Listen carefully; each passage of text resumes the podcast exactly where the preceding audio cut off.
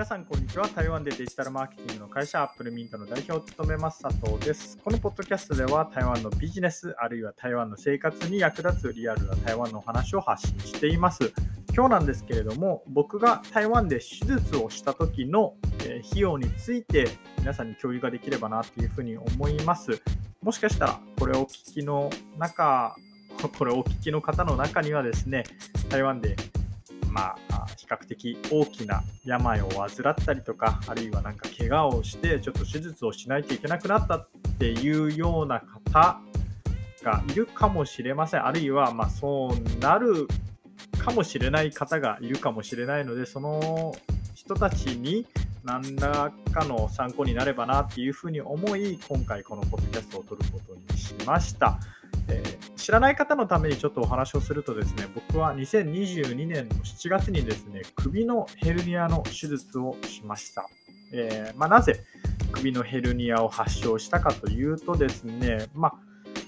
うん厳密にはこう急に2022年の7月に首が痛くなった首のヘルニアを発症したみたいなことではなくてですね、もともと2021年ぐらいからあれ、なんか肩こりが異常なほどすごいなっていう風になりまして、あと、なんか首が痛いなみたいなのを、え2021年、まあ、あるいは2020年ぐらいからですかね、えー、と感じ始めていました。まあ、それは何で起きたかっていうと、やっぱりその当時の仕事をする時の姿勢だったと思います。まあ、その当時は本当にがむしゃらに仕事をしていて、えー、ラップトップ1台で1日にそうですね、十何時間も仕事をするようなことを毎日、えー、平日、週末繰り返していて、でその時にそのラップトップで仕事をしていたんで、当然ながら首は前のめりになるわけですよ。まあ、そんな姿勢をずっと続けていたら、まあ、首の骨に異常が来たのかなっていうふうに思っています。まあ、そんなこんなで、2022年の7月から3ヶ月前ぐらいですかね、その時あたりから、あれ？なんか右腕がしびれるぞっていう風になりまして、まあ、肩から肘にかけてなんですけれども、まあ、ずっとしびれが止まらないみたいな状態が続いて、で、これはいよいよやばいってなったのが2022年の6月ぐらいです。で、その時にお医者さんに相談をしたら、あ、これは手術をするか、あるいは、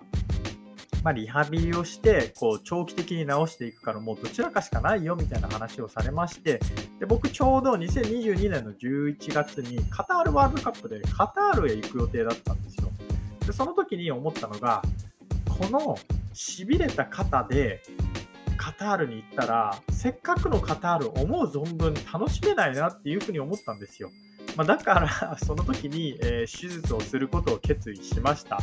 とあともう一つ理由がありまして、手術をするってなったんですけれども、その時にですね、僕、あの国民健康保険とは別に、えー、民間の保険に入っていたんですね。で、その保険の営業の方に今回の手術の、まあ、内容みたいなのをご相談したらですね、どうやら保険が下りるよっていうお話を聞いたんで、あ、もうこれは手術を受けようっていうふうに思いました。じゃあ、え、前置きが少し長くなってしまったんですけれども、その首のヘルニアの手術ですね、体どれぐらいしたんだっていうお話なんですけれども、これ結論から言うとですね、えー、なんと44万6640台湾ドル、まあ4万44万6640元って表記してもいいんですけれども、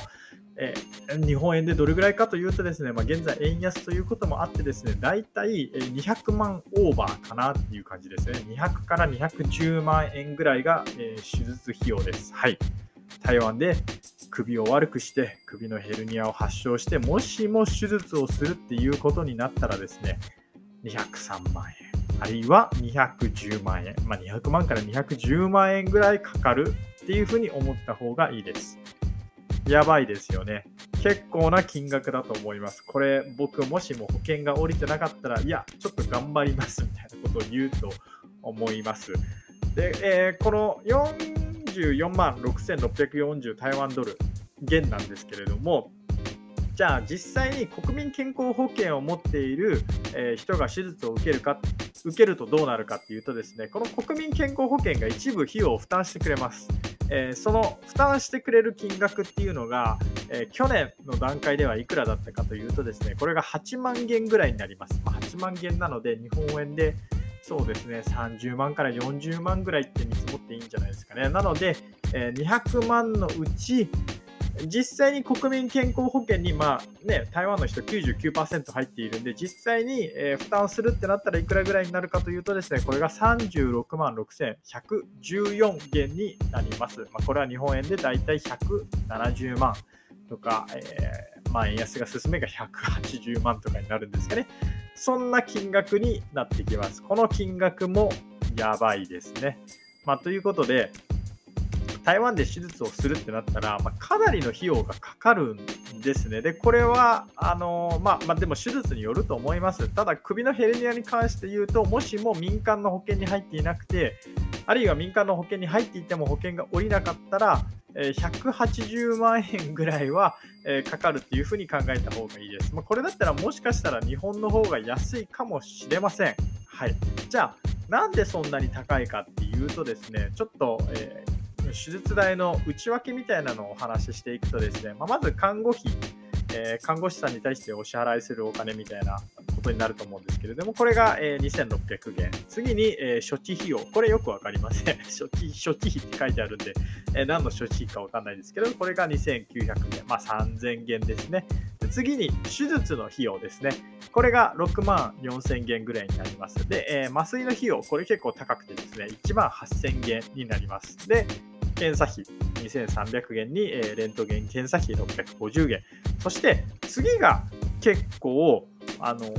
痛いんですけれども、これ何かというとですね、材料費と呼ばれるものです。材料費って何かっていうと、まあ、今回、小ビのヘルニア、僕6番目と7番目の骨が神経を圧迫しているっていうことで、この間になんか詰め物を入れることによって、6番目と7番目がこう神経に入っちゃってるっていうんですかね、こう神経が、え首、後ろ通っていると思うんですけれども、そこにちょっとこう突っかかってる部分をもう少し、えー、突っかからなせないようにするために詰め物を入れるんですけれども、この詰め物の材料費っていうのが、なんと30万元かかるんですよね。保険がこれ、ほぼほぼ適用されないんですね。保険でカバーしてくれるのがたった800元なんですよ。だから今回の手術はめちゃくちゃ高いんですね。でこれ、え、まあ、また別の機会にですね、ポッドキャストで皆さんにお支払い、お支払いじゃない、ごめんなさい、お支払い、何を払うんだ、えっ、ー、と、お話ししようと思うんですけれども、台湾の、えー、国民健康保険、これ安すぎて結構、えー、崩壊しつつあるんですよ。あの毎年のように赤字を垂れ流していて、え、まあ、国民健康保険っていうのがもう政府にとってすっごくあの足かせになっているんですけれども、でも国民健康保険の値段を上げたりとか、あるいはこの医療制度っていうのを改革してしまうとですね、投票で負けるっていうこともあってですね、どの政党もこの国民健康保険を触れない、なんかもうサンクチュアリみたいな感じで、誰も入れない、触れられないみたいな、なんか聖域みたいな感じになってるんですけれども、じゃあ、どこで彼らはあの元を取っていくかっていうとですね、こういう、えー、まあ、今回お伝えしたような材料費とか、まあ、そういったものに関しては、国民健康保険は一切カバーしませんよみたいな感じに、えなってきていますので、例えば風邪で行くとかってなったら、国民健康保険はほとんどカバーしてくれて、もうものすごい低い値段で、あのね、風邪の